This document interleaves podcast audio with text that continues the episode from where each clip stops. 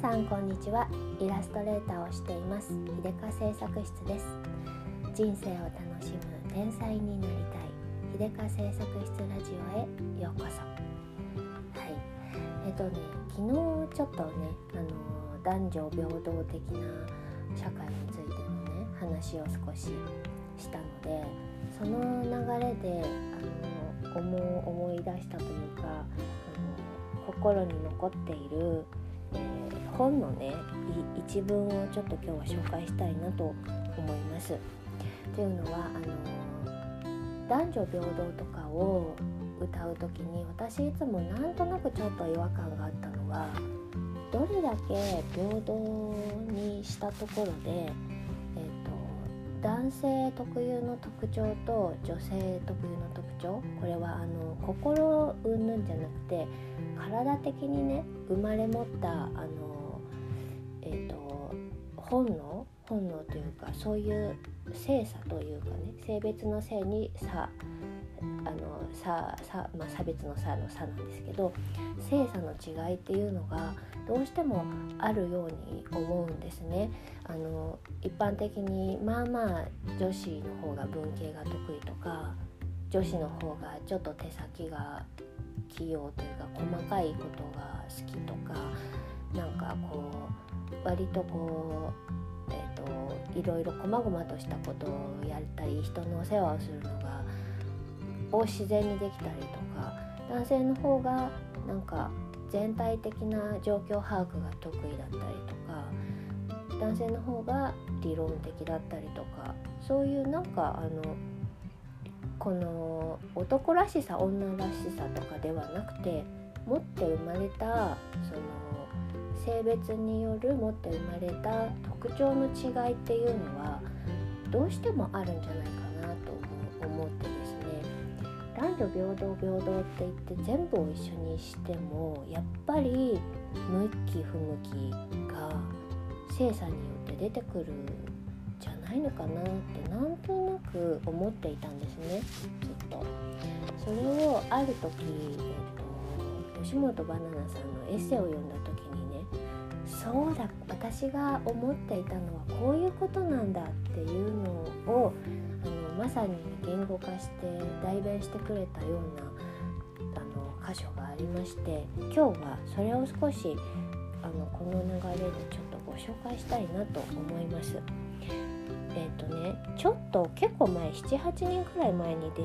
あの単行本じゃないよ文庫本で出たあのご飯ご飯のことばかりひゃくわとちょっとっていう吉本ばななさんのね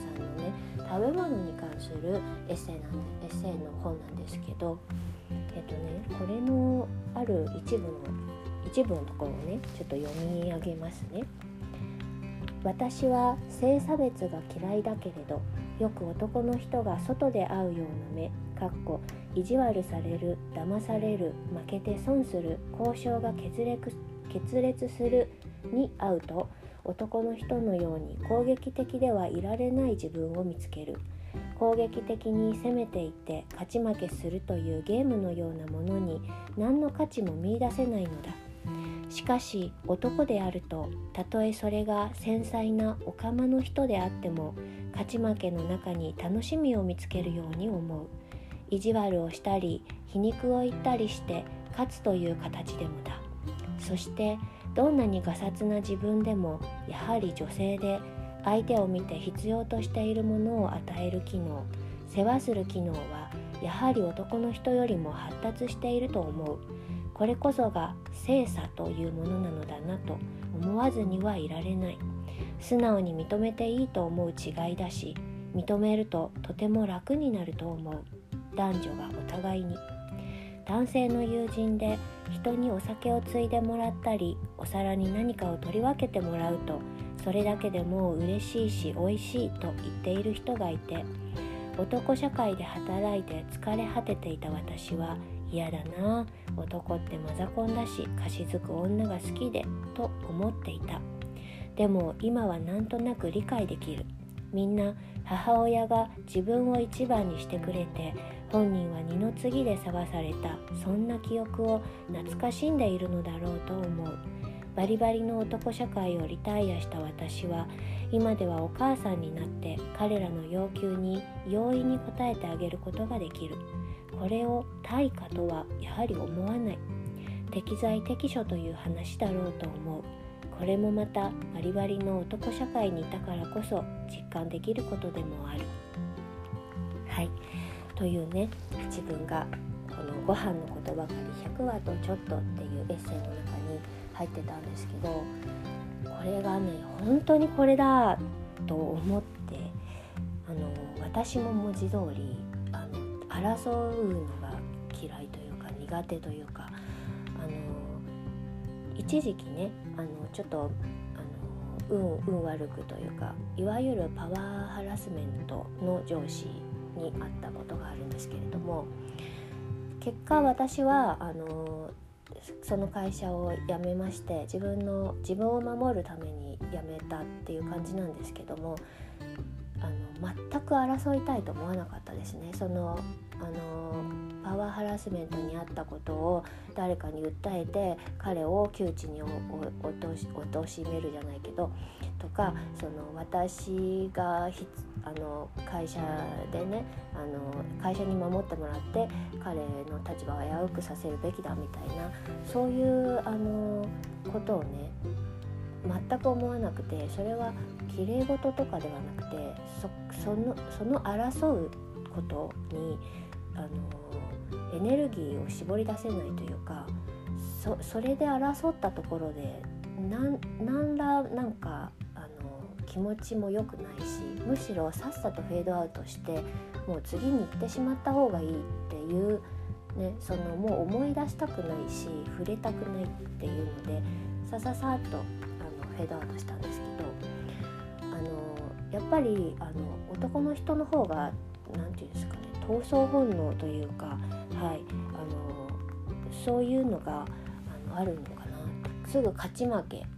にも発展させたいっていう感じのところがあるような感じで、それが私は本当にダメでした。で、それは自分がね、あのちょっと弱い、あの心が弱くてその逃げに走っていったのかなってあの思ってたんですけど、やっぱり女性だからっていうのもなくもないのかなとちょっと思ったんですね。で、実際このチビをね、あの育ててる過程でね、ああ本当に男の子なんだなって思うのがね、動物的に男なんだなって思うのが、やっぱり何でも競争したがったり、そのなんか勝ちたかったり、そうなんかあの私にはない思考回路で生きている動物だなって思うんですよね。はい、それであの逆に女の子は、あのちっちゃい女の子はね、もうほんとさんさいよんさいぐらいからね、あの世話をするんですよね。自分よりちっちゃい子を世話しに行こうとするんです。そういうの誰も教えてないのに、あので同じ母親に育てられていても男の子と女の子ではやっぱりそこが違うんですね。だから女子はやっぱりこ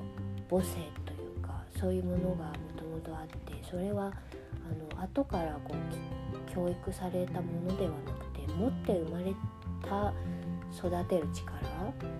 とかね、あのお世話をする力っていうのがあるんだなって思うんですよね。いや、このだからその男女平等はとてもいいんですけれども、いいし、あのどっちもね、どっちが男役をやりたい、女役をやりたいみたいなね、そういうのをね、行ったり来たりできる世の中っていうのはね、すごくあの選択が選択肢が増えてとてもいいんですけれども、あのだからといってこの性差があるっていうことはね、無視はしない方がいいかなと思ったりして、無視はしないというか、あのなんていうかな、性差というものが存在しているっていうことはあの認めた上で、あの平等というか同じようなあのことをね、やりたかったらやりに行けるっていうのがいいんじゃないかなと思います。あの女子でもね、あの男勝りの女の子とかいるし、あのすごく理系でキレッキレの女子もいるし、でも全体的に見たらやっぱりあの理系頭脳なのは男の人が多いし、であの言葉に長けてたり文化的なね、なんか文系の思考とか人をケアするセンスとかは女子の方が長けてたりとか、やっぱりあるんですよね。だか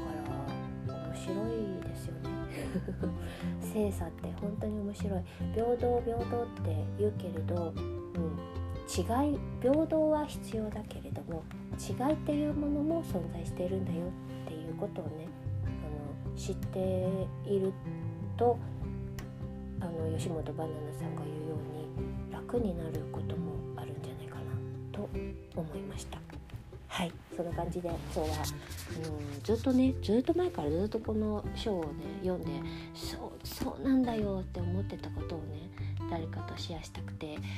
ポッドキャストでやってみました。はい、そんな感じで今日は終わりにしたいと思います。最後まで聞いてくださってありがとうございました。